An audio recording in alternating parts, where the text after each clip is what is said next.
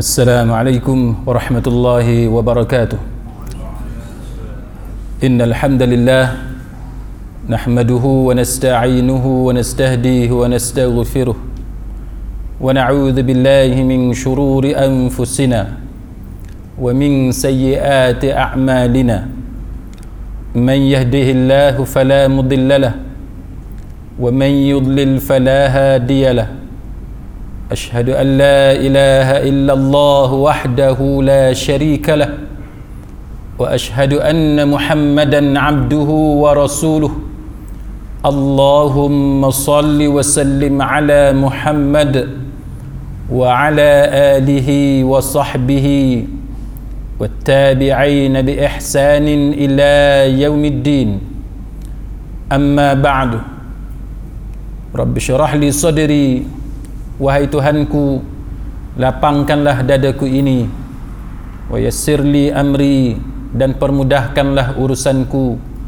Wahlul 'uqdatam min lisani, dan uraikanlah kekeluhan lidahku. Yafqahu qawli, supaya mereka memahami kata-kataku ini. Rabbi zidni ilma, wahai Tuhanku, tambahkanlah ilmu kepadaku. Allahumma faqihna fid din, ya Allah, kurniakan kefahaman kepada kami dalam agama. Wa alimna ta'wil, dan alimkanlah, ajarkanlah kefahaman kepada kami mengenai Al-Quran.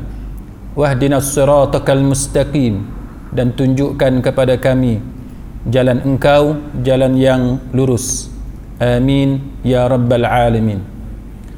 Saudara-saudari, sahabat sahabiah, muslimin muslimat, mudah-mudahan kita semua pada malam ini dirahmati dan diberkati oleh Allah Subhanahu wa taala. Tajuk kita pada malam ni ialah apakah tindakan isteri apabila mereka dizalimi oleh suami. Apakah tindakan yang boleh dilakukan oleh isteri apabila dia dianiaya oleh suaminya? Tajuk ni, tuan-tuan, bagi setengah orang mungkin dia anggap bahawa tajuk ni khas untuk orang perempuan je. Jadi orang lelaki malam ni boleh pakat balik ramai-ramai lah. Bukan. Pasal apa, tuan-tuan? Sebab walaupun tajuk ni kedengaran macam hanya bercakap tentang keadaan orang perempuan, tapi kita orang lelaki pun kita ada anak perempuan. Nanti bila anak perempuan kita kahwin, na'udzubillah, kita minta lindung dengan Allah daripada ianya berlaku. Tapi bila anak perempuan kita kahwin, kita dapat menantu lelaki. Kalau menantu kita yang lelaki itu bertanggungjawab di sisi agama, maka alhamdulillah. Tapi kalau dapat menantu lelaki yang menzalimi anak perempuan kita, maka tajuk ni, walaupun kita orang lelaki, tajuk ni juga penting untuk kita tahu. Bukan sahaja kita ada anak perempuan, kita juga ada kakak, kita ada adik perempuan. Dan tajuk ini juga, tuan-tuan, sedikit sebanyak berkaitan juga dengan orang lelaki, dalam keadaan orang lelaki yang dizalimi oleh isteri dia. Cuma percentage orang lelaki dizalimi oleh isteri dia taklah sebesar peratusan suami yang menzalimi isteri dia. Jadi ikut mana pun tajuk yang macam ni, tuan-tuan, dia sangat relevan kepada kedua-dua belah pihak, sama ada kita lelaki ataupun kita perempuan. Sidang hadirin mukminin, senarionya ialah apabila suami berlaku zalim kepada isteri dia. Sama ada berlaku zalim dalam soal tidak memberi nafkah, ataupun berlaku zalim menggunakan kekerasan fizikal, ataupun berlaku zalim dengan menggunakan perkataan. Dia tak sentuh pun tubuh isteri dia, tak pukul, tapi dia menggunakan perkataan, atau apa sahaja keadaan yang menyebabkan isteri dia menderita, ataupun yang menyebabkan isteri dia tidak tahan lagi untuk meneruskan kehidupan berumah tangga, maka apakah tindakan yang boleh isteri lakukan? Kita tengok satu persatu pada malam ni, tuan-tuan. Yang pertamanya ialah adakah ataupun sejauh manakah isteri boleh meminta supaya dia diceraikan dalam agama, ataupun pernikahannya itu dibubarkan oleh mahkamah. Sidang hadirin mukminin, yang pertamanya kita perlu mengetahui tentang status ataupun hukum asal orang perempuan meminta cerai daripada suami dia. Apa hukum isteri meminta cerai daripada suami dia dalam keadaan tanpa ada alasan yang kukuh? Yang ni nak kena tahu dulu hak mula-mula. Tak ada alasan kukuh, tidak ada alasan di sisi hukum syarak, tapi dia minta cerai daripada suami dia. Dalam hadis Abu Dawud, At-Tirmizi dan Ibn Majah, dan disahihkan oleh ulama, baginda Nabi sallallahu alaihi wasallam bersabda, ayyumam ra'atin sa'alat zawjaha talaqan fi ghairi ma ba'sin faharamun 'alaiha raihatul jannah. Mana-mana perempuan, maknanya mana-mana isteri, mana-mana perempuan yang meminta kepada suaminya untuk diceraikan tanpa ada keperluan yang mendesak, tanpa ada alasan yang kukuh, maka haram baginya bau syurga. Mana-mana orang perempuan dia minta cerai dengan suami dia, sedangkan alasan perceraian itu, alasan dia nak minta cerai itu tidak dibenarkan oleh syarak, dia tidak ada alasan di sisi hukum syarak, maka haram bagi dia. Haram apa dia? Hadis Nabi sallallahu alaihi wasallam ini tak sebut perkataan haram masuk syurga, tapi dia guna perkataan faharamun 'alaiha raihatul jannah, diharamkan baginya bau syurga. Apa beza tu? Haram masuk syurga dengan haram bau syurga ke atas perempuan yang meminta cerai tanpa ada alasan yang kukuh. Antaranya Abu At-Tayyib Al-Azim Abadi, dia kata apa? Dia kata bahawa hadis ini menunjukkan satu ancaman, satu amaran yang sangat keras kepada mana-mana perempuan yang meminta cerai tapi dia tidak ada sebab yang kuat. Ini adalah satu bentuk amaran yang keras di sisi agama. Sebab apa? Sebab Nabi sallallahu alaihi wasallam menggunakan perkataan haram baginya raihatul jannah, bau syurga. Bila Nabi menggunakan perkataan haram baginya bau syurga, iaitu dia terhalang daripada mencium harumnya bau syurga, maka ini adalah bentuk ancaman, satu bentuk mubalaghah, bentuk berlebih-lebihan dalam ancaman, nak bagi tekanan, nak tekankan bahawa perkara itu sangat besar kesalahan dia, iaitu tidak mencium walaupun bau syurga. Dalam syurga tak masuk, tapi cium bau syurga pun tak boleh. Sedangkan orang-orang yang bertakwa kepada Allah Subhanahu wa taala adalah orang yang pertama kali dapat mencium wanginya syurga, ataupun memang sama sekali dia tidak mencium wanginya syurga, kerana dia bukan seorang yang bertakwa di sisi Allah Subhanahu wa taala. Maka dengan sebab itu para ulama mengatakan bahawa ancaman ini adalah dalam bentuk berlebih-lebihan tentang kerasnya larangan daripada melakukan perbuatan yang seperti itu. Imam Ibn Hajar dalam Fathul Bari dia kata apa? Dia kata bahawa hadis-hadis yang datang kepada kita yang mengancam mana-mana perempuan yang meminta cerai, dibawakan hadis seperti ini jikalau wanita itu meminta cerai tanpa sebab yang dibenarkan oleh syarak. Ini hukum asal dia, tuan-tuan, maknanya tak boleh kalau tidak ada alasan yang kukuh. Dan juga hadis al-mukhtali'atu wal-muntazi'atu hunnal munafiqat. Dalam as-sahihah hadis ni maksudnya ialah para wanita yang khulu' daripada suaminya, maknanya cerai secara khulu', dan melepaskan dirinya daripada suaminya, dia bercerai daripada suami dia, mereka itulah wanita munafik.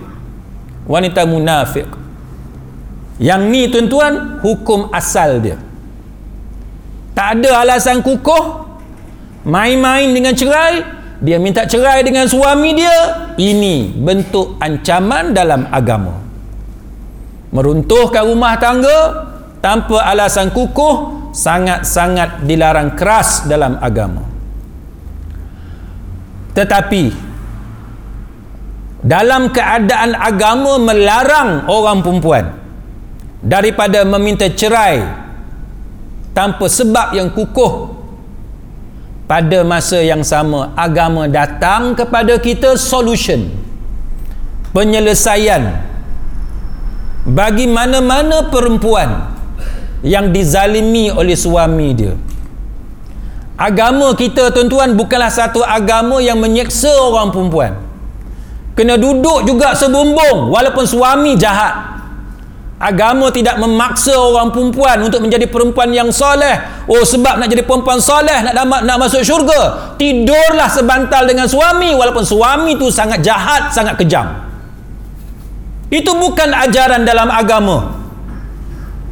Kita baca dalam Quran bagaimana Allah Subhanahu wa taala mengajar kepada kita doa, iaitu bahawa Allah taala tidak mengambil kira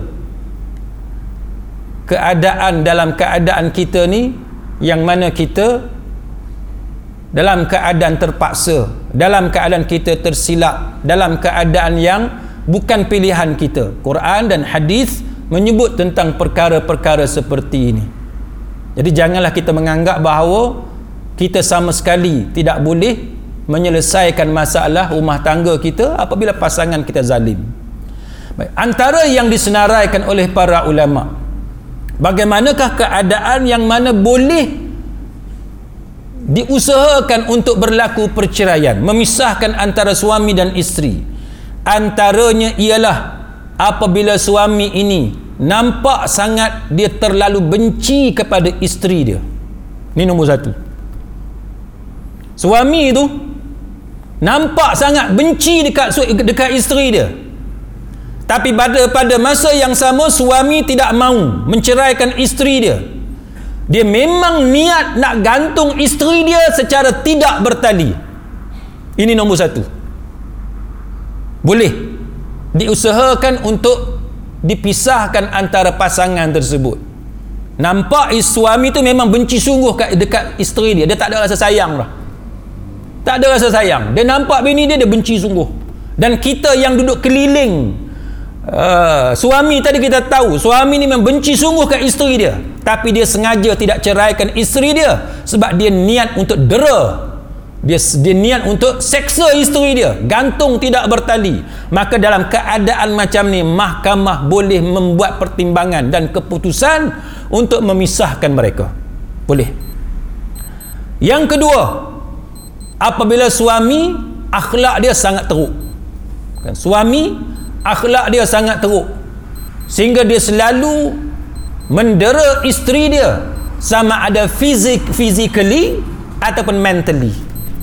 Dia dera isteri dia, dia buat anaya kat isteri dia, sama ada dia pukul tubuh isteri dia ataupun dia menggunakan perkataan-perkataan sehingga menyeksa hati dan perasaan isteri dia. Yang ni pun boleh dilakukan perceraian di mahkamah. Ataupun agama suami tadi sangat buruk di sisi Islam. Contoh, suami tak semayang.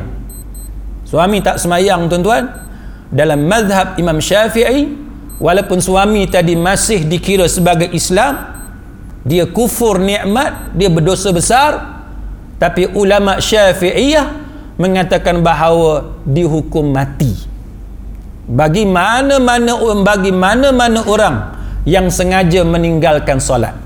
Itu dalam mazhab Imam Syafi'i.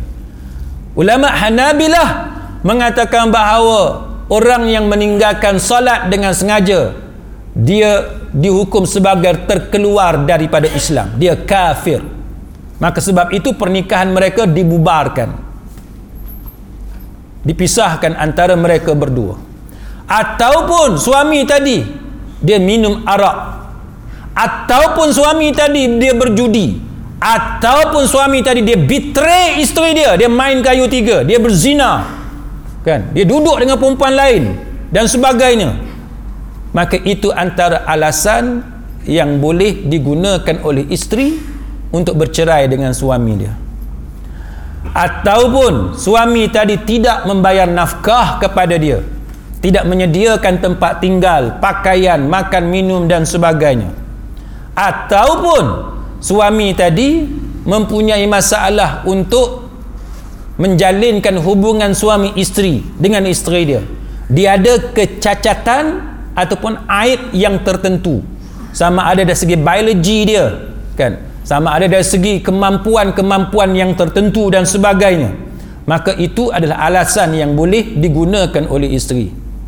Ataupun jikalau isteri tadi dia tidak benci suami dia, tetapi isteri tadi dia merasakan bahawa dia gagal melaksanakan kewajipan sebagai isteri kepada suami dia, dia tak boleh tunaikan hak suami dia dengan baik, maka boleh untuk dia meminta perceraian. Ataupun jikalau si isteri tadi benci kepada suami dia, tapi bukan sebab agama suami, benci kat suami bukan sebab akhlak dia, bukan sebab amal ibadat dia. Kalau tadi benci kepada suami sebab suami berjudi, suami berzina, suami tak sembahyang, ataupun suami pukul dia, tak, suami tak pukul, suami semayang dan sebagainya, tetapi isteri tidak dapat menyintai suami dia kerana ada kecacatan ataupun kekurangan pada fizikal suami. Contoh, suami rupa dia buruk, isteri tidak bernafsu apabila melihat suami dia, tidak datang rasa cinta kepada suami dia. Maka itu juga termasuk antara alasan yang boleh digunakan oleh isteri untuk meminta cerai daripada suami dia. Boleh. Imam Ibn Qudamah, tuan-tuan, dia kata apa? Dia kata bahawa dalam kitab dia Al-Mughni, dia kata bahawa kalau satu orang perempuan dia benci kepada suami dia kerana akhlak dia, ataupun wajah dia, ataupun watak dia, ataupun tubuh dia, ataupun kerana agama dia, ataupun kerana tua dia, tua pun dia boleh tu, tuan-tuan. Ni siapa yang rasa dia tua, ingat, nak kena ingat betul-betul ni, kan? Kerana tua dia, atau kerana dia lemah dan seumpamanya, dan dia bimbang, dia gagal menunaikan hak Allah dalam mentaati suami dia, boleh diusahakan untuk perceraian. Dalam kitab Al-Mughni, bukan sahaja orang lelaki boleh ceraikan isteri dia kalau lelaki rasa tidak bernafsu melihat isteri dia, malah isteri dia juga boleh meminta cerai jikalau keadaan suami dia yang sudah terlalu tua tidak mampu untuk mendatangkan rasa cinta kepada isteri terhadap suami dia. Boleh. Sebab tu kahwin dengan suami yang terlalu tua ni pun satu masalah juga, tuan-tuan, kan? Dengan suami yang terlalu tua. Tapi suami yang terlalu tua ni, dia kelebihan dia ada banyak duit lah pula, duit pencen kan, duit gratuity apa semua tu kan, yang tu kelebihan dia. Tak apalah, itu masing-masing punya hak, kan, masing-masing punya hak. Baik, sekarang para ulama bincang nombor satu, boleh atau tidak minta cerai kerana rupa suami yang buruk. Ini berdasarkan kepada kisah isteri sahabat yang mana sahabat ni nama dia Thabit bin Qais, yang mana isteri dia minta cerai. Ibnu Abbas dia cerita, annamra'at Thabit, dia kata adalah isteri Thabit bin Qais, dia pergi, dia kata atat an-nabiy sallallahu alaihi wasallam faqalat, dia pergi kepada Nabi, dia mendatangi Nabi sallallahu alaihi wasallam dan dia bagi tahu dekat Nabi, ya Rasulullah, dia kata wahai Rasulullah, dia kata suami aku ni, dia kata Thabit bin Qais, dia kata Tidaklah aku hina dia, akhlak dia. Aku tidak mencela akhlak dia, dan aku juga tidak mencela agama dia. Tetapi dia kata aku takut melakukan kekufuran dalam Islam. Dia takut derhaka dalam agama. Maka Rasulullah sallallahu alaihi wasallam bersabda kepada isteri Thabit bin Qais. Dia kata, apakah kamu sanggup mengembalikan kebun dia? Yakni cerai cara khulu', tebus talak. Maka dia kata, ya. Lalu Rasulullah sallallahu alaihi wasallam kata kepada Thabit, terimalah balik, terimalah semula kebun tersebut dan ceraikanlah dia. Dalam hadis ni tuan-tuan, isteri Thabit, dia kata dia tak bagi tahu pasal akhlak buruk suami dia. Dia tak bagi tahu masalah agama suami dia. Tapi benda lain. Sekarang ni para ulama cari pasal apa isteri Thabit bin Qais minta cerai daripada Thabit. Pasal apa? Satu pendapat kata berdasarkan satu riwayat menunjukkan bahawa isteri Thabit dia minta cerai kerana rupa paras Thabit yang buruk. Tuan-tuan tengok, kita tak cerita tentang suami yang pukul isteri dia lagi. Kita tak cerita tentang suami yang tak semayang lagi.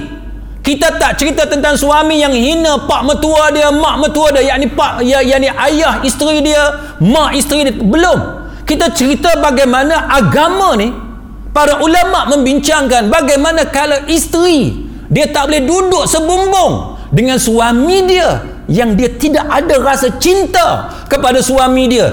Itu pun diberi perhatian oleh agama. Itu pun agama bagi pertimbangan yang sewajarnya. Apatah lagi kalau isteri diseksa, ditendang, suami penagih dadah dan seumpamanya. Baik. Maka para ulama kata, mereka menjumpai satu riwayat daripada Hajjaj bin Amr bin Shu'aib daripada ayahnya, daripada datuknya. Dia kata dahulu Habibah binti Sahl adalah isteri Thabit bin Qais. Dia kata, dan Thabit adalah satu orang lelaki yang buruk dan pendek. Thabit ni dia satu orang lelaki yang buruk dan dia pendek. Maka Habibah kata kepada Nabi, ya Rasulullah, dia kata, demi Allah, dia kata, kalau bukan kerana takut kepada Allah, maka jikalau dia masuk menemuiku, masuk dalam bilik kan, nak tidur bersama, maka aku akan ludah wajah dia. Hadis ni hadis Ibnu Majah dan didaifkan oleh sebahagian ulama. Walaupun didaifkan oleh sebahagian ulama, ada satu lagi riwayat tapi sahih daripada Ibnu Abbas. Dia kata khulu' kali pertama dalam sejarah Islam. Dia kata adalah khulu' saudari Abdullah bin Ubay, iaitu Jamilah binti Abdullah bin Ubay bin Salul. Yang kita tahu Abdullah bin Ubay bin Salul ni bapa munafik kan. Dia datang kepada Nabi sallallahu alaihi wasallam. Jamilah ni saudara kepada Jamilah ni, nama dia Abdullah, anak kepada Abdullah bin Ubay bin Salul. Dia pergi menemui Nabi sallallahu alaihi wasallam. Lalu dia kata dekat Nabi, wahai Rasulullah, tidak mungkin ada sesuatu yang boleh menyatukan kepalaku dengan kepala Thabit selamanya. Aku telah mengangkat sisi tirai, maka aku melihatnya datang bersama beberapa orang. Thabit datang bersama beberapa orang. Dia kata, ternyata dia kata Thabit adalah yang paling hitam di antara mereka. Paling hitam. Mari ramai-ramai tu dia paling hitam. Yang paling pendek dahlah hitam, pendek pula. Dahlah pendek dia kata, paling buruk rupa dia. Habis 3 in 1. Muka buruk, paling hitam, paling pendek. Habis setengah orang hitam tu menawan, betul tak? Dia tinggi, dia segak, dia hitam, tak ada masalah. Orang Melayu kita, gadis-gadis Melayu kita ramai terpikat dengan pemuda Afrika, ramai kan. Dia sasar kan, dia tubuh dia tu tegak walaupun dia gelap, tak ada masalah. Lalu Thabit kata, wahai Rasulullah, aku telah memberikan kepadanya hartaku yang terbaik, satu kebun. Jika kebunku dikembalikan, maka aku setuju untuk berpisah. Maka Nabi tanya kepada Jamilah, apa pendapatmu? Jamilah kata setuju. Jikalau dia mau, akan ku tambah. Nak tambah lagi, punya nak bercerai, tuan-tuan. Punya nak bercerai. Sanggup tambah lagi ni. Katalah suami minta bayar 10 ribu, 20 ribu aku boleh bagi. Lagu tu lah, punya nak bercerai ni, 20 ribu aku boleh bagi. Dia nak tambah lagi, dia nak gandakan. Maka dipisahkan antara kedua-dua mereka. Baik. Semua hadis ni tuan-tuan sekalian, hadis yang kita baca tadi dinilai sahih oleh pentahqiq tafsir kepada tafsir At-Tabari. Maka apa yang kita nak ceritanya ialah berdasarkan kepada kisah seperti ini, menunjukkan kepada kita bahawa boleh untuk bercerai walaupun suami tak pukul kita sekali pun. Sebab dalam agama kita tuan-tuan, berkahwin dia kena ada nafsu. Suami mesti ada nafsu kepada isteri dia, isteri mesti ada nafsu kepada suami dia. Apabila salah seorang, sama ada suami ataupun isteri, tidak lagi bernafsu, tidak lagi menyintai pasangan masing-masing, maka agama memberi jalan keluar kepada pasangan itu. Jadi jangan anggap bahawa agama ini membuat kita dalam keadaan tidak ada pilihan. Kemudian kita masuk kepada apa yang boleh kita lakukan dalam proses perceraian ni. Di tengah-tengah proses perceraian, ada atau tidak tindakan lain yang boleh dilakukan oleh isteri yang dianiaya oleh suami dia? Sebab nak bercerai tuan-tuan, dalam konteks kita di Malaysia pada zaman moden ni, nak kena cari lawyer dulu, ataupun kalau tak cari lawyer pun nak kena pergi mahkamah syariah dulu, nak kena ambil format borang, macam mana nak file saman, pernyataan tuntutan, nak kena upah orang tulis ataupun nak upah lawyer dan sebagainya. Tu dah berapa lama filing, nak tunggu seal kopi keluar, lepas tu nak kena serve dekat pasangan kita, sampaikan saman dekat pasangan kita. Ada masa pula 14 hari ke berapa hari untuk dia jawab dan untuk dia hadir ke mahkamah, tangguh lagi untuk dia jawab dan sebagainya. Proses dia lama. Kalau kita dengan suami ataupun kita dengan isteri kita masalah biasa-biasa, itu masih lagi okey bagi setengah orang. Tapi jikalau mereka dibuat seperti binatang, kan, dizalimi seperti binatang, dilayan seperti binatang, dipukul dan sebagainya, sehingga menyebabkan keadaan kecemasan, maka apa yang boleh dilakukan oleh isteri untuk melindungi diri dia daripada kejahatan suami dia? Antaranya, sidang hadiri mukminin, kita kena tahu apa yang disebut sebagai keganasan rumah tangga. Nombor satu, sengaja atau cuba meletakkan mangsa dalam ketakutan. Sama ada dia pukul dia, suami pukul isteri, ataupun suami tak pukul isteri tapi dia ancam, dia ugut dia akan pukul isteri dia. Pukul satu bab, tapi ada orang dia tak pukul tapi dia ancam. Dia ambil parang, dia kata, "Hang, kalau hang keluar daripada rumah ni, aku tetak," dia kata. Tetak dengan parang. Dia tak pukul, dia tak tetap, cuma dia ancam, dia ugut. Maka ugutan, ancaman seperti itu termasuk sebagai keganasan rumah tangga. Boleh untuk failkan perceraian. Pada masa yang sama, boleh untuk mendapatkan protection order ataupun interim protection order ataupun emergency protection order yang kita akan cerita selepas ni. Nombor dua, mencederakan secara fizikal pun termasuk domestic violence, keganasan rumah tangga.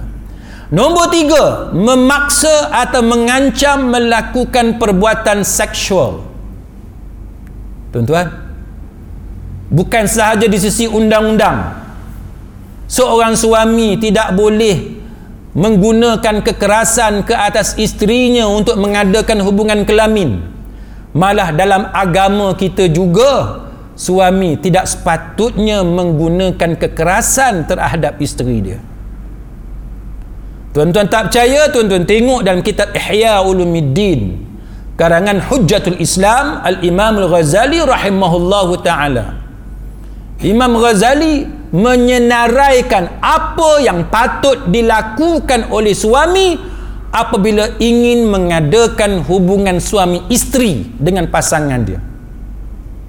Cuba tuan-tuan tengok, dengan bahasa yang mudah untuk tuan-tuan faham, Al-Imam Al-Ghazali rahimahullahu ta'ala seolah-olah dia nak bagi tahu kat kita bahawa hubungan kelamin ini dia mesti macam buku. Dia ada introduction, dia ada chapter 1, chapter 2, chapter 3, baru conclusion, baru penutup. Tak boleh buka buku terus penutup, tak boleh. Siapa yang buka buku terus penutup, dia tidak menunaikan tanggungjawab dia yang sebenar sebagai suami kepada isteri dia. Isteri dia bukan perkakas mainan, isteri dia bukan binatang, isteri dia seorang insan yang perlu dimuliakan, yang perlu dihormati hak dia. Maka sebagaimana buku, dia ada mukaddimah, dia ada bab 1, dia ada bab 2, baru penutup. Maka macam itulah hubungan antara suami isteri. Kena ada senda gurau, kena ada perkataan-perkataan, kena ada perkara yang menyeronokkan, dan tidak boleh kita melepaskan syahwah dengan menganggap dia itu sebagai hanya alat permainan kita semata-mata yang tidak ada perasaan. Tak boleh. Tuan-tuan nak tahu lebih lanjut, dia kena ada satu bab lain untuk syarah kepada apa yang disenaraikan oleh Hujjatul Islam Al-Imam Al-Ghazali rahimahullahu ta'ala. Sehingga kan bukan sahaja Imam Ghazali, tapi ulama-ulama lain juga mensyaratkan bahawa suami tidak boleh meninggalkan isterinya selepas selesai mengadakan hubungan suami isteri, selagi isterinya tidak puas sebagaimana si suami juga mencapai kepuasan. Dua belah pihak, tuan-tuan. Ini agama. Baik. Maknanya tidak boleh paksa menggunakan kekerasan untuk hubungan kelamin.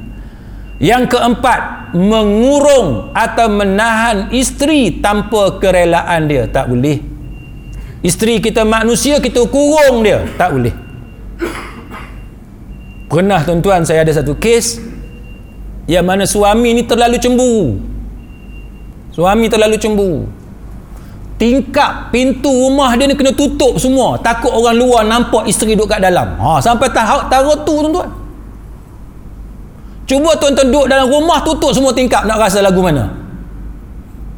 Kita ni cemburu atau kita ni beragama, tuan-tuan, jangan melampau.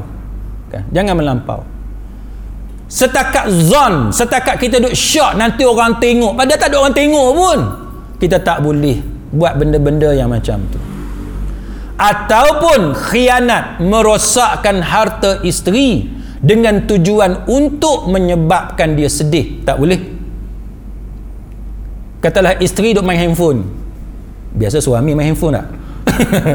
Tak kira lah suami ke isteri main handphone. Tapi katalah isteri main handphone, kita marah kat dia, kita ambil, kita pecahkan handphone dia, tak boleh. Nasihat dengan cara yang baik. Nasihat dengan cara yang baik. Jangan kita mengguriskan perasaan dia. Isteri pakai tudung tak betul. Kita ni dah warak sangat mengaji tiap-tiap malam kan. Pakai tudung elok-elok. Hang ni macam perempuan jalang. Dia bagi jalang tu Padahal isteri pakai tudung. Cuma tudung tu dia angkat sikit, nampaklah sikit kan. Isteri angkat, dia ambil tudung isteri dia, dia gunting tudung isteri dia. Bila dia gunting tudung isteri dia, ini mencalar perasaan isteri, menyakitkan hati isteri, tak boleh kan. Ataupun isteri dia pergi, dia keluar, kita tak suka, kita pecahkan cermin kereta dia, ataupun kita buat sesuatu kepada kenderaan dia, maka itu dilarang dalam agama. Jadi itu contoh keganasan rumah tangga. Baik, bagi sesiapa yang menghadapi masalah ni, macam mana dia nak buat? Antaranya ialah, katalah isteri ada masalah dengan suami dia. Kalau dia masih sayang kepada suami dia dan dia mahu supaya suami dia diberi nasihat, dia boleh pergi ke bahagian kaunseling. Pergi ke pejabat agama, di pejabat agama tu dia ada bahagian kaunseling. Bahagian kaunseling, kaunselor pejabat agama, dia ada runding cara yang mana boleh tetapkan tarikh yang sesuai untuk dihadiri oleh suami kita untuk diberi nasihat. Ataupun kalau kita tak mau guna secara formal, kita boleh guna pihak masjid, minta nasihat dengan pihak masjid dan sebagainya. Tapi katalah berlaku keganasan yang serius, dia pukul sampai keluar darah ikut telinga, ikut hidung, muka dan sebagainya, apa yang kita boleh buat? Antaranya ialah buat laporan ke balai polis yang berhampiran, atau buat aduan di pejabat kebajikan masyarakat pun boleh. Ataupun tuan-tuan tak boleh keluar, dial 15999, dial talian kasih 15999. Tengok tak ada seorang pun tulis ni, rasa semua bahagia ni. Tak ada seorang pun tulis. Itu mana bahagia tu? Kalau nampak ada tulis tu, macam mana tu? Dia ada problem tu kan? Ni saya sebut 15999 ni, tengok semua orang relax, itu makna kita bahagia semua, insya-Allah kan tuan-tuan. Baik, ataupun terus ke hospital, klinik yang berdekatan, dan pihak hospital ataupun klinik tersebut akan mengambil tindakan atau memberi nasihat yang sewajarnya. Baik, bagi sesiapa yang berkaitan, katalah dia kena dera, kena pukul, sehingga dia perlu kepada perlindungan daripada pihak berkuasa, apa yang dia boleh lakukan? Sekarang ni tuan-tuan, ada yang dipanggil sebagai EPO. Ada EPO, Emergency Protection Order, ada IPO, Interim Protection Order, dan ada PO, Protection Order. Protection Order maksud dia perintah perlindungan. Interim Protection Order maksud dia perintah perlindungan sementara. EPO perintah perlindungan kecemasan, Emergency Protection Order. Baik, apa dia EPO? Perintah perlindungan kecemasan ataupun Emergency Protection Order adalah satu perintah yang boleh dipohon oleh mangsa yang terlibat pada bila-bila masa apabila dia mengalami keganasan rumah tangga. Macam mana? Contohnya, iaitu suami dia atau pasangan dia secara sengaja atau dengan disedarinya meletakkan atau cuba meletakkan mangsa itu dalam keadaan ketakutan, kecederaan fizikal. Dia takut sangat, maka dalam keadaan yang macam tu boleh minta EPO. Boleh. Ada satu kes tuan-tuan, perempuan ni dia jumpa saya, muka dia tu ketakutan. Orang perempuan biasa datang jumpa saya cerita masalah rumah tangga dia, biasa. Tapi ada satu orang ni tuan-tuan, dia jumpa saya, wajah dia ketakutan. Jumpa kita pun wajah dia takut.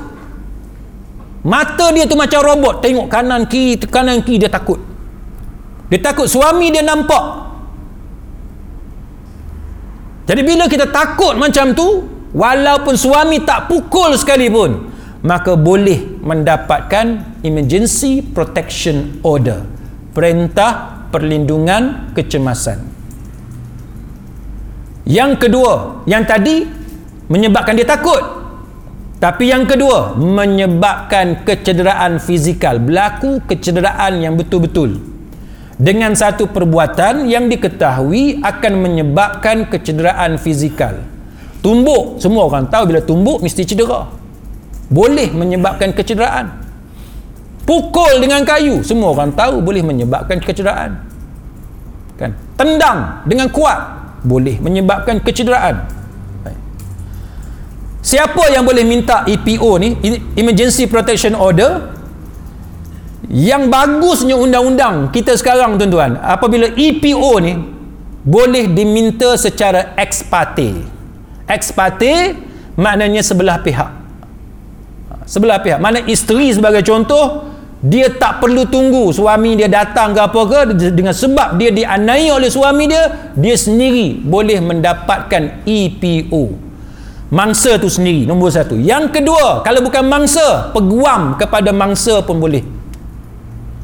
Peguam jadi wakil kepada mangsa, ataupun kalau mangsa itu adalah kanak-kanak ataupun orang dewasa OKU yang tidak ada keupayaan, maka boleh penjaga dia atau saudara dia atau orang yang bertanggungjawab menjaganya ataupun pegawai kebajikan masyarakat boleh untuk mendapatkan EPO kepada dia. Baik, EPO ni berapa lama? Emergency Protection Order. Emergency Protection Order dia sah selama 7 hari sahaja sebab dia emergency. Dia emergency. Nak pastikan bahawa kita selamat, kita dilindungi mengikut undang-undang. Kalau suami yang zalim tadi dia langgar EPO, maka dia boleh dikenakan tindakan mengikut undang-undang. EPO ni dia berkuat kuasa efektif 7 hari daripada tarikh pengeluaran perintah itu, dan berkuat kuasa apabila perintah itu disampaikan kepada dia. Kat mana kita boleh buat EPO? EPO ni kita boleh buat di mana-mana pejabat kebajikan masyarakat. Tak perlu pergi hospital, tak perlu pergi balai polis, tapi terus pergi ke pejabat kebajikan masyarakat. Pejabat kebajikan masyarakat yang mana? Sama ada di tempat yang berdekatan yang kita duduk, mangsa duduk, atau tempat yang di mana suami kita duduk. Yang buat zalim tu siapa dia? Suami kita ke? Atau isteri kita ke? Dia duduk kat mana? Maka boleh di tempat tu pun boleh, ataupun pejabat kebajikan masyarakat di mana keganasan rumah tangga tu berlaku. Kita duduk tempat lain, kita alamat lain, suami kita alamat lain, tiba-tiba benda tu berlaku di Penang, boleh dilaporkan sebab dia emergency. Boleh dilaporkan mana-mana di tempat benda tu berlaku, walaupun kita tidak tinggal di situ, suami pun tidak tinggal di situ, boleh di mana-mana tempat keganasan itu berlaku, ataupun di mana tempat mangsa itu ditempatkan buat sementara waktu. Kan, katalah kita pergi buat laporan ke pejabat kebajikan masyarakat, pejabat kebajikan masyarakat dia tempatkan kita duduk di satu tempat buat sementara nak melindungi kita, maka di tempat tu boleh buat laporan, boleh. Bagaimana keadaan EPO ni? Iaitu apabila menyebabkan kecederaan fizikal atau menyebabkan mangsa takut kecederaan fizikal. Dia tak cedera pun, tapi dia takut akan dicederakan secara fizikal. Boleh. Apa penting dapat EPO ni? Emergency Protection Order. Apa yang penting dia? Nombor satu, dia akan menghalang suami ataupun pasangan itu melakukan keganasan rumah tangga ke atas mangsa. Ini nombor satu. Penting dapatkan EPO ialah sebab EPO ini akan halang suami kita daripada terus melakukan keganasan. Nombor satu. Yang kedua, EPO ini dia melarang pelaku daripada menghasut orang lain untuk melakukan keganasan terhadap mangsa. Kadang-kadang suami tak buat, tapi dia suruh orang lain. Kena pula suami ni ayahanda ke paduka ke apa benda kan, gangster ke apa, tak tahulah istilah orang sekarang kan, bonzer ke apa kan. Dia ni orang kuat tempat tu, kata dia orang kuat, orang ada jawatan, orang yang ada pengaruh, dia ada anak-anak buah dia. Dia tak tumbuk kita, dia suruh anak buah dia tumbuk kita. Dia tak pukul kita, dia suruh kerani dia, staff dia pukul kita. EPO ni cover benda tu, mana orang lain pun tak boleh menganiayai kita, tak boleh. Bukan saja suami, tapi orang lain pun tak boleh. Yang ketiganya, EPO ni yang bagusnya kenapa? kerana dia melarang pelaku daripada memasuki tempat selamat untuk kita. Melarang pelaku daripada memasuki tempat di mana kita berlindung. Melarang pelaku daripada memasuki tempat kediaman kita, ataupun kediaman alternatif kita, ataupun kediaman bersama kita. Tak boleh masuk. Ini penting, dapatkan EPO. Baik. Saat lagi saya akan berhenti. Saya nak bagi peluang kepada tuan-tuan kalau ada sebarang soalan. Tapi saya nak sambung sikit lagi. Sekarang ni tuan-tuan, ada setengah orang, pengalaman saya sendiri, ada isteri dia tak mau ambil EPO ataupun IPO ataupun PO kepada terhadap suami dia. Apa-apa perintah terhadap suami dia, dia tak mau. IPO, Interim Protection Order pun dia tak mau, Emergency Protection Order pun dia tak mau.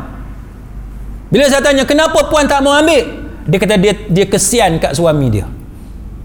Cuba tuan-tuan bayang orang perempuan ni, dia punya sayang kat suami tu, walaupun suami buat zalim kat dia, kita nak ambil IPO ataupun EPO pun dia tak mau, sebab dia takut suami dia kena tangkap. Kalau kita tak, kalau kita padan muka kan, biar dia padan muka kalau kita. Tapi orang perempuan tak, setengah-setengah lah. Setengah-setengah orang perempuan dia masih lagi kesian dekat suami dia. Sebab tu pengalaman saya tuan-tuan, saya tengok sendiri dalam mahkamah, ada kes yang mana isteri dipukul cukup teruk kan, dipukul cukup teruk, tiba-tiba suami pujuk dia balik supaya balik semula ke pangkuan. Dia boleh setuju tuan-tuan. Sebab tu jadi lawyer ni janganlah duk lawan sungguh-sungguh sangat. Lawan sungguh-sungguh, tapi lawan sungguh-sungguh sangat ni tak boleh. Sebab kita akan kecewa nanti tuan-tuan. Saya ada kawan-kawan lawyer yang mana dia mewakili si isteri, duit yuran guaman baru dapat 300.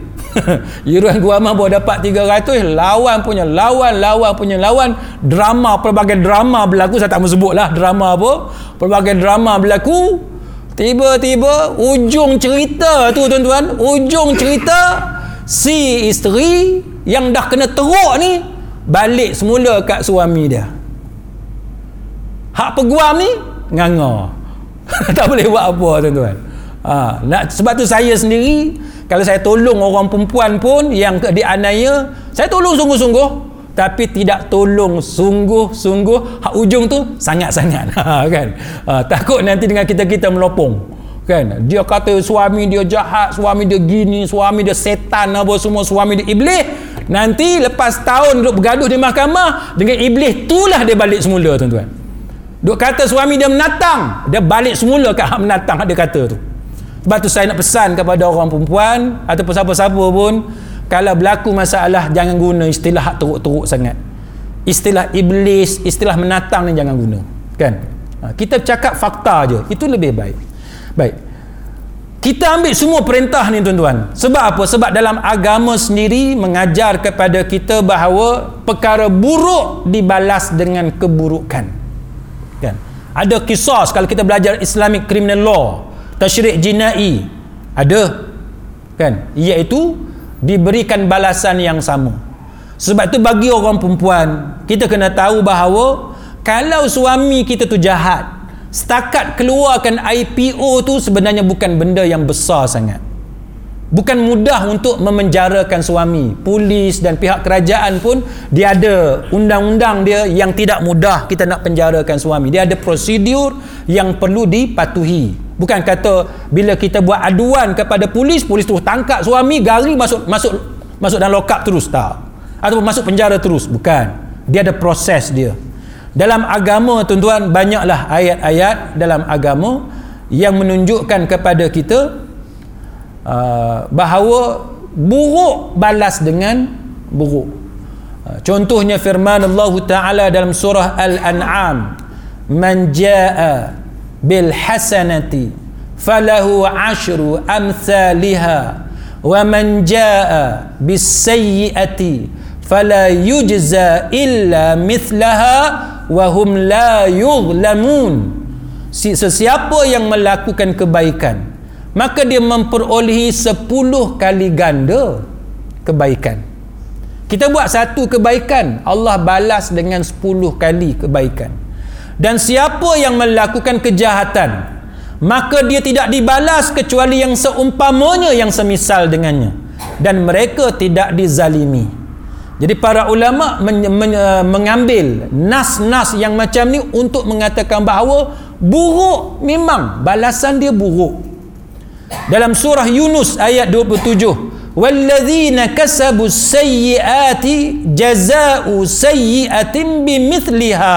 Orang yang mengerjakan kejahatan, maka dia mendapat balasan yang setimpal dengan kejahatan yang dia lakukan. Dan banyaklah nas-nas yang lain, tetapi pokoknya ialah apabila seseorang tu melakukan kejahatan, kita ambil IPO, kita ambil EPO, kita ambil PO dan sebagainya, dia tidaklah sampai tahap dia dapat pembalasan yang sama sebagaimana kejahatan yang dia buat kepada kita. Tapi sekurang-kurangnya EPO dan IPO yang kita ambil itu adalah untuk melindungi diri kita daripada terus dizalimi oleh pasangan kita. Dan pada masa yang sama, sesiapa yang melindungi orang yang melakukan kejahatan, katalah ayah kepada suami ataupun ibu kepada suami, dia masuk belah anak dia pasal ni anak dia, maka dia melindungi anak dia, sedangkan dia tahu bahawa anak dia menzalimi menantu dia, maka dia kena ingat satu amaran. Dia kena ingat satu amaran daripada Nabi sallallahu alaihi wasallam. Hadis riwayat daripada Ali bin Abi Talib radhiyallahu anhu, la'anallahu man dhabaha li ghairillah. La'anallah, Allah Ta'ala melaknat man dhabaha li ghairillah, orang yang menyembelih untuk selain daripada Allah. Wa la'anallahu man awa muhditha, Allah melaknat orang yang melindungi muhdith. Apa dia melindungi muhdith? Al-Syaukani, Al-Imam Al-Syaukani rahimahullahu ta'ala, dia kata muhdith ialah orang yang melakukan kerosakan, orang yang buat kezaliman, orang yang buat anaya. Maka sesiapa yang melindungi orang yang buat jahat, maka berarti dia menghalang daripada mangsa yang dizalimi tadi daripada menuntut hak dia di sisi undang-undang Islam. Dilaknat sesiapa yang melindungi orang yang buat zalim. Sebab tu kita tuan-tuan, kalau anak kita buat zalim, anak kita lelaki, dia suami, dia buat zalim kepada menantu kita, isteri dia, sepatutnya kita menolong kedua-dua belah pihak. Tolong anak kita dengan cara cegah dia daripada terus melakukan kezaliman kepada isteri dia, dan menolong menantu kita supaya tidak terus dizalimi oleh anak kita sendiri. Lindungilah dia, jangan kita biarkan menantu kita daripada terus dianiaya, dipukul dan sebagainya oleh anak kita sendiri. Ini adalah amaran daripada Nabi sallallahu alaihi wasallam. Baik, saya berhenti setakat itu tuan-tuan. Saya buka kepada tuan-tuan jikalau ada sebarang persoalan. Ustaz, ya. Berkaitan dengan EPO tadi, kebanyakan wanita ada setengah tu dia tak berani nak pergi ke sana sebab dia takut anak-anak, takut anak-anak teraniaya ataupun dia rasa anak-anak tak terbela selepas perceraian. Macam mana Ustaz punya nasihat? Baik. Soalan sekarang ni ialah ada di kalangan mangsa keganasan rumah tangga ni, dia bimbang kalau dia apply, dia mohon EPO, Emergency Protection Order, nanti anak-anak dia tu terabai. Kita nak kena define lah, nak kena takrifkan terabai itu macam mana. Dia macam-macam ni situasi. Ada setengah orang perempuan yang tidak bekerja, kan? Orang perempuan yang tidak bekerja, ini masalah yang paling banyak berlaku tuan-tuan. Kalau si isteri tadi, si perempuan bekerja, yang ni biasanya lebih ringan keadaan dia sebab isteri ada wang dia sendiri, dia ada gaji pendapatan dia sendiri. tetapi dalam keadaan yang mana isteri yang tidak bekerja, tiba-tiba kalau dia nak apply sesuatu perintah sama ada EPO, IPO dan sebagainya, maka dia bimbang jikalau anak dia terabai. Dia di mahkamah, tuan-tuan, dia ada satu cara sebagai contoh, iaitu perintah nafkah sementara, kan, yang boleh dibuat secara ex parte, sebelah pihak, dengan syarat kita boleh buktikan bahawa permohonan itu benar-benar kecemasan. Katalah tak ada duit, isteri tak bekerja, dan suami ataupun keluarga suami, wakil suami pun tak bagi duit nafkah, maka kita boleh tunjuk, yakinkan ada kecemasan, perlu kepada wang yang segera, maka boleh melalui perintah mahkamah untuk mahkamah keluarkan perintah kepada suami, ataupun kalau bukan suami sekalipun, katalah suami itu penagih dadah, unemployed, penganggur, ataupun dibuang kerja, maka boleh perintah itu diperintahkan kepada keluarga suami, seperti ayah kepada suami. Kadang-kadang suami tu umur baru 20 lebih, kan, ayah dia 40 lebih, 50, masih ada pendapatan dan sebagainya, atau masih ada harta, maka boleh mahkamah keluarkan perintah sementara. Jadi itu bergantung kepada keadaan kes yang terlibat dan apa yang dimaksudkan sebagai penganiayaan kepada si anak tersebut. Maka sebab itu adalah penting mangsa keganasan rumah tangga ni dia ceritakan kesemua masalah dia kepada pihak yang terlibat. Katalah dia buat aduan kepada Jabatan Kebajikan Masyarakat tentang kejahatan suami dia, tapi dia risau kepada keadaan anak dia, maka penting dia disclose fakta ni, dia kena dedahkan fakta ni kepada pihak yang terlibat, supaya pihak yang terlibat boleh memberi nasihat yang apa yang sepatutnya dia lakukan mengikut peruntukan undang-undang, termasuklah memberi nasihat supaya pergi ke bantuan guaman dan sebagainya. Wallahualam. Ya. Yang masalah perceraian melalui tebui talak ini adalah satu kes. Kenapa orang memakan masa sampai bertahun-tahun dia mahkamah di agama? Apa prosesnya yang berlambat kan? Soalan sedangkan mampu perempuan ni dia tak mampu nak bayar untuk talak, dia tuntut sampai macam mana perbelanjaan yang lepas proses pernikahan tu dia nak claim balik. Jadi perempuan ni mana nak mampu, jadi sampai hari ni tak fikir, tak selesai. Saya ingatkan 4 tahun. Baik, wallahualam. Soalannya ialah berkenaan dengan tebus talak. Tebus talak ni kita sebut juga khulu' ataupun khul'i, kan. Tebus talak iaitu disebut juga sebagai, dikenali juga sebagai khulu' ataupun khul'i. Khulu', khul'i ataupun tebus talak ni maksud dia macam ni. Katalah si perempuan nak minta cerai, kan, tapi perceraian tu dengan cara tebus talak. Macam mana? Iaitu si perempuan membayar satu jumlah yang tertentu, 1,000 ke, 1 ringgit ke, 10,000, tak kira lah, kan? Bayar satu jumlah yang tertentu yang dipersetujui oleh pihak suami. Dapat jumlah tu, barulah suami menceraikan isteri. Itu yang dipanggil sebagai perceraian secara tebus talak. Baik, untuk pengetahuan tuan-tuan, berdasarkan pengalaman saya, ada ketikanya pihak yang menuntut cerai tadi dia tidak memilih section ataupun bentuk perceraian yang betul, kan? Dia tidak mendapat nasihat yang betul tentang bentuk perceraian macam mana yang boleh ataupun paling sesuai dalam kes yang dia terlibat. Perceraian dia ada contoh yang kita kata, yang orang kata cerai biasa. Di kalangan masyarakat lebih dikenali sebagai cerai biasa, ataupun Seksyen 47 kalau di Pulau Pinang, Seksyen 47, iaitu perceraian dengan lafaz talak ataupun lafaz cerai oleh suami. Yang ni tuan-tuan, kalau suami tak mau cerai, isteri tadi akan bermasalah.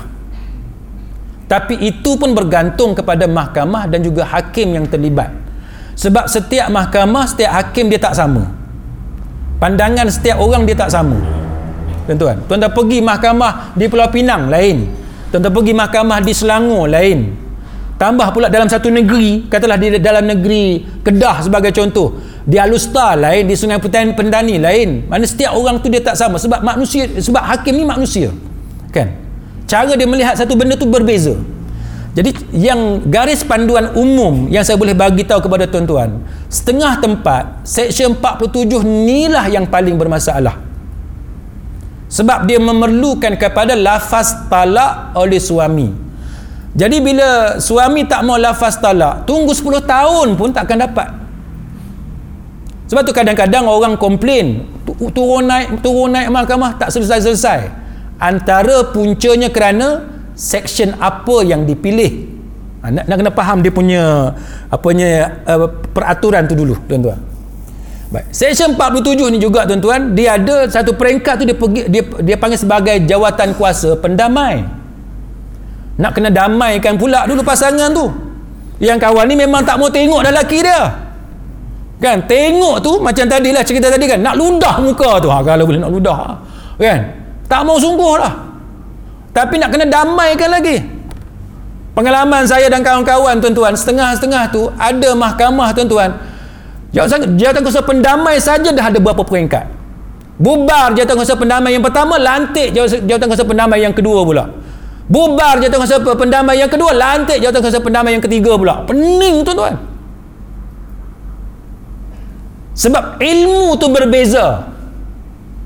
Sama ada ilmu peguam tu berbeza, ilmu hakim tu berbeza, ilmu ahli jawatan kuasa pendamai tu berbeza. Selesai stage jawatan kuasa pendamai, dia ada satu lagi, hakam. Hakam ni pun satu masalah juga. Setengah-setengah mahkamah dia tak bagi kuasa hakam, kuasa untuk menceraikan kepada hakam. Dia berpendapat bahawa tak boleh diserahkan kuasa cerai kepada hakam. Setengah mahkamah dia kata boleh. Sebab tu saya kata tadi, bergantung kepada mahkamah mana. Jadi proses tu setengah-setengah tu bertahun-tahun. Satu, yang dipanggil sebagai cerai dengan lafaz talak oleh suami. Yang kedua yang disebut oleh Syekh tadi, iaitu yang kita panggil sebagai tebus talak ataupun khul'i ataupun khulu'. Khulu' ni pun dia ada juga macam-macam. Satunya khulu' dalam perceraian secara ta'liq talak. Tuan-tuan tengok setengah negeri ta'liq talak. Tuan-tuan tengok surat nikah ni, masing-masing ada surat nikah ni. Entah-entah kalau suruh cari tak tahu dekat mana lah kan. Kahwin pun dah 40 tahun tak tahu dekat mana surat nikah. Balik sat lagi tengok surat nikah tu, setengah surat nikah dekat bawah sekali, setengah surat nikah kat belakang. Bergantung negeri mana dan zaman mana tuan-tuan kahwin. Kat bawah tu ataupun kat belakang tu dia ada, dia panggil ta'liq talak.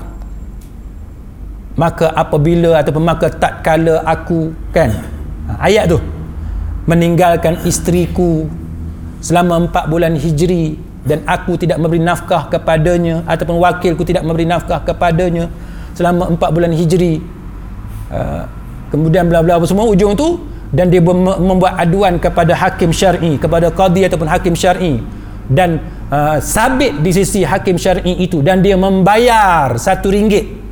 Kan, di setengah negeri dia ada ayat tu, membayar RM1 bagi pihakku, yang ni bagi pihak suami dia, maka tertalaklah dia dengan talak khul'i, talak khulu', tebus talak. Ada tebus talak cara macam tu.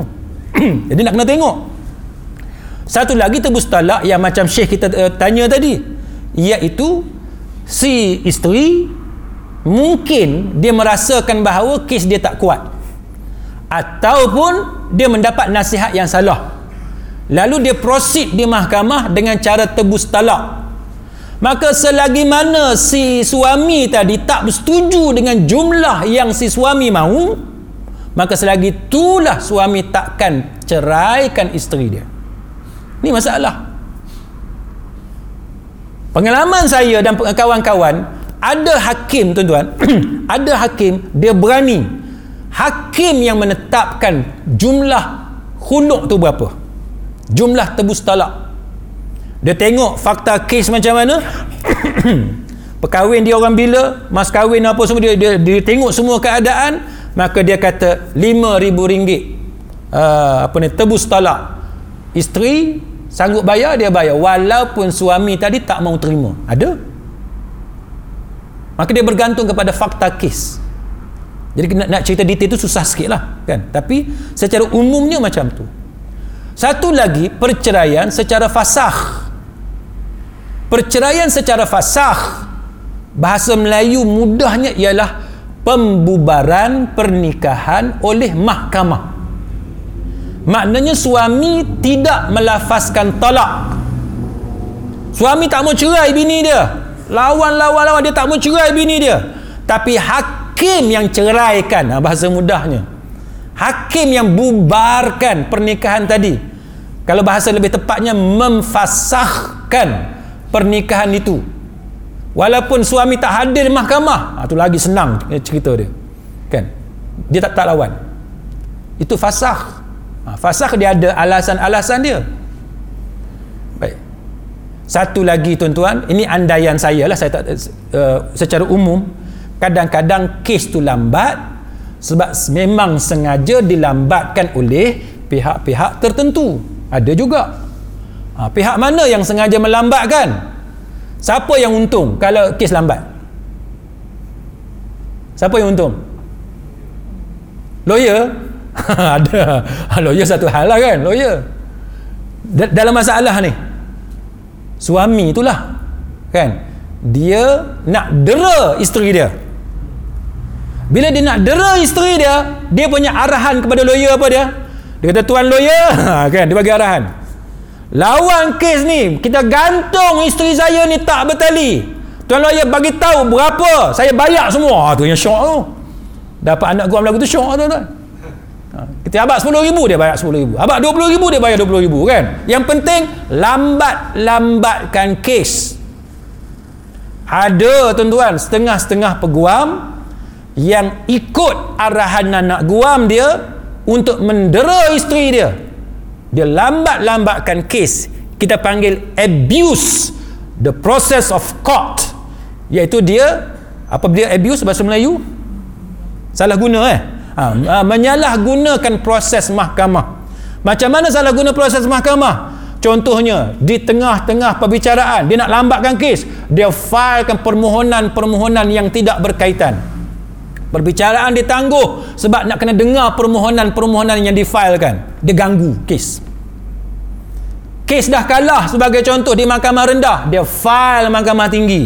Dia tahu dah kes tu very bad case, tapi dia filekan rayuan pasal apa? Sebab dia nak tangguhkan keluarnya surat cerai.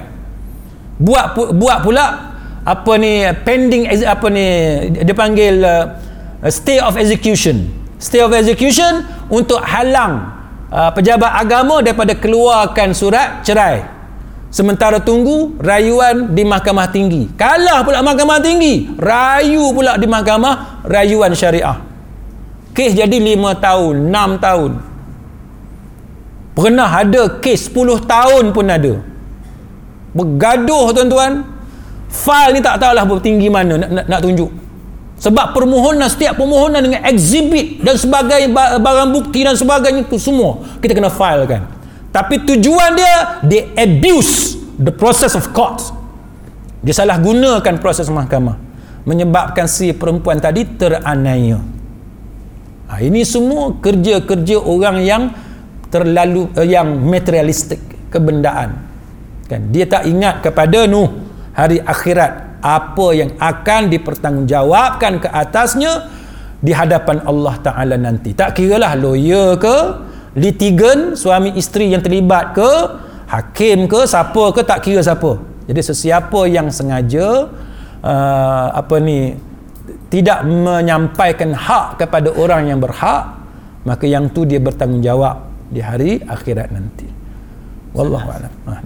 yang hak lepas ni ada orang tanya, dia kata kalau kita depa pejabat agama, seolah-olahnya orang pejabat agama tu memihak kepada orang lelaki. Jadi macam kes ustaz kata tadi, kes hak Ubud dengan Parang semua tu kan.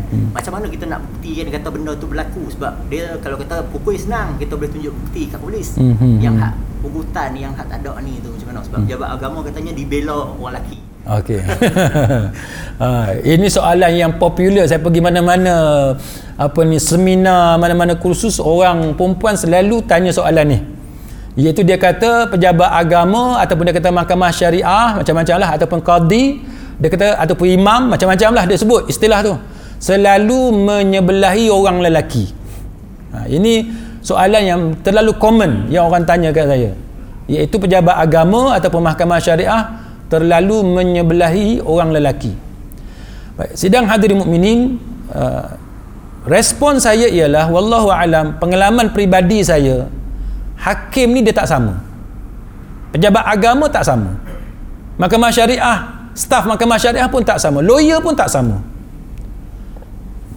Pengalaman saya ada mahkamah sebagaimana yang soalan tadi kata menyebelahi orang lelaki. Ya, ada setengah-setengah tempat kita nampak macam tu.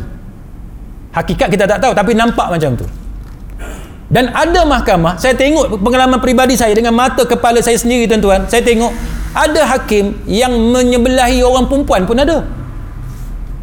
Kalau saya mewakili klien saya yang suami ni, saya tahu dah kes saya mesti kalah. Sebab hakim tu memang menyebelahi orang perempuan. Asal masuk kes je mesti orang perempuan menang. Walaupun kita tengok dari segi law, dari segi undang-undang, kes hak perempuan tu tak kuat pun, tapi orang perempuan menang.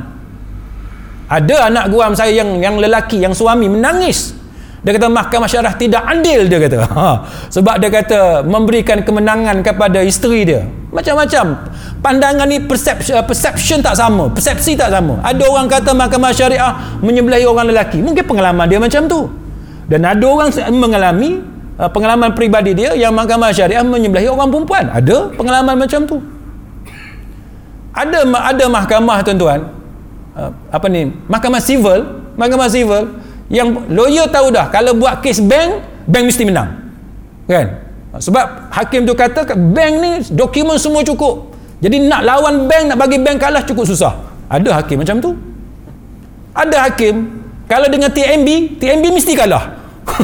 Mungkin TNB pernah potong elektrik rumah dia ke apa, kita tak tahulah.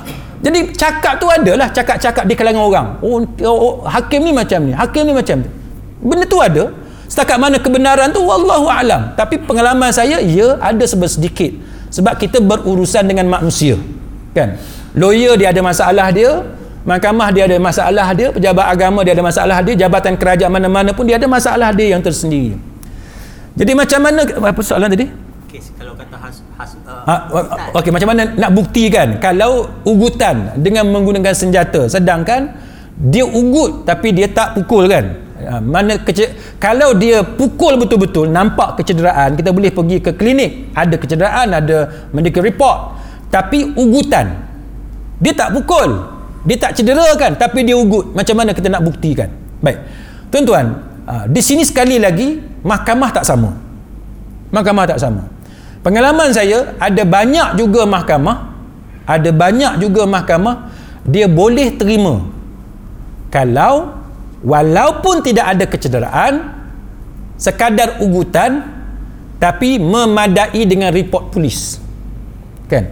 Ada report polis, isteri diugut oleh suami dia kata aku akan pukul hang, kan, dengan kayu ni, atau aku akan tetak hang 18 kali sebagai contoh. Dia tak buat, dia ancam saja. Maka isteri pergi ke balai polis buat laporan. Setengah isteri dia tak mau buat laporan, dia takut polis pergi tangkap suami dia. Maka kita kata gini, kalau puan tak mau polis tangkap, bagi tahu kat bawah tu, saya buat laporan polis ini hanya untuk rujukan mahkamah syariah. Bagi tahu dekat IO, pegawai penyiasat, minta IO tak ambil tindakan kepada suami sebab takut apa-apa yang kita bimbang. Bagi tahu di pihak polis, dia boleh consider apa masalah kita, bagi tahu untuk rujukan mahkamah syariah sahaja. Jadi bila kita buat macam tu, kebiasaannya IO akan buat pertimbangan, pihak polis akan buat pertimbangan, yang penting ada report. Kan? Katalah berapa kali diancam, 5 kali, ada 5 report. Jadi bila ada 5 report tuan-tuan, di sisi sebahagian hakim, dia kata itu adalah ghalibatul zon. Beban bukti tu dia kata balance of probabilities. Maknanya dia sangkaan yang kuat menunjukkan bahawa ugutan tu benar-benar berlaku. Satu, ada laporan polis. Yang kedua, kita buat laporan ke pejabat agama. Pergi pejabat agama, bahagian jurubicara keluarga tu, kaunseling itu, bagi tahu kita ada masalah keluarga, dia orang rekod semua tu. Rekod di pejabat agama itu di kebanyakan mahkamah syariah hakim terima sebagai satu lagi bukti untuk menunjukkan bahawa isteri tadi bermasalah yang datang daripada suami dia. Apa dia? Ancaman. Walaupun dia tak buat, tapi dia ancam. 2, dapatkan 2 kan? 1 report polis, yang kedua kita laporkan ancaman tadi ke pejabat agama. Yang ketiga, kita adukan kepada orang yang kita percaya, jiran ke, kakak kita ke, kawan baik ke.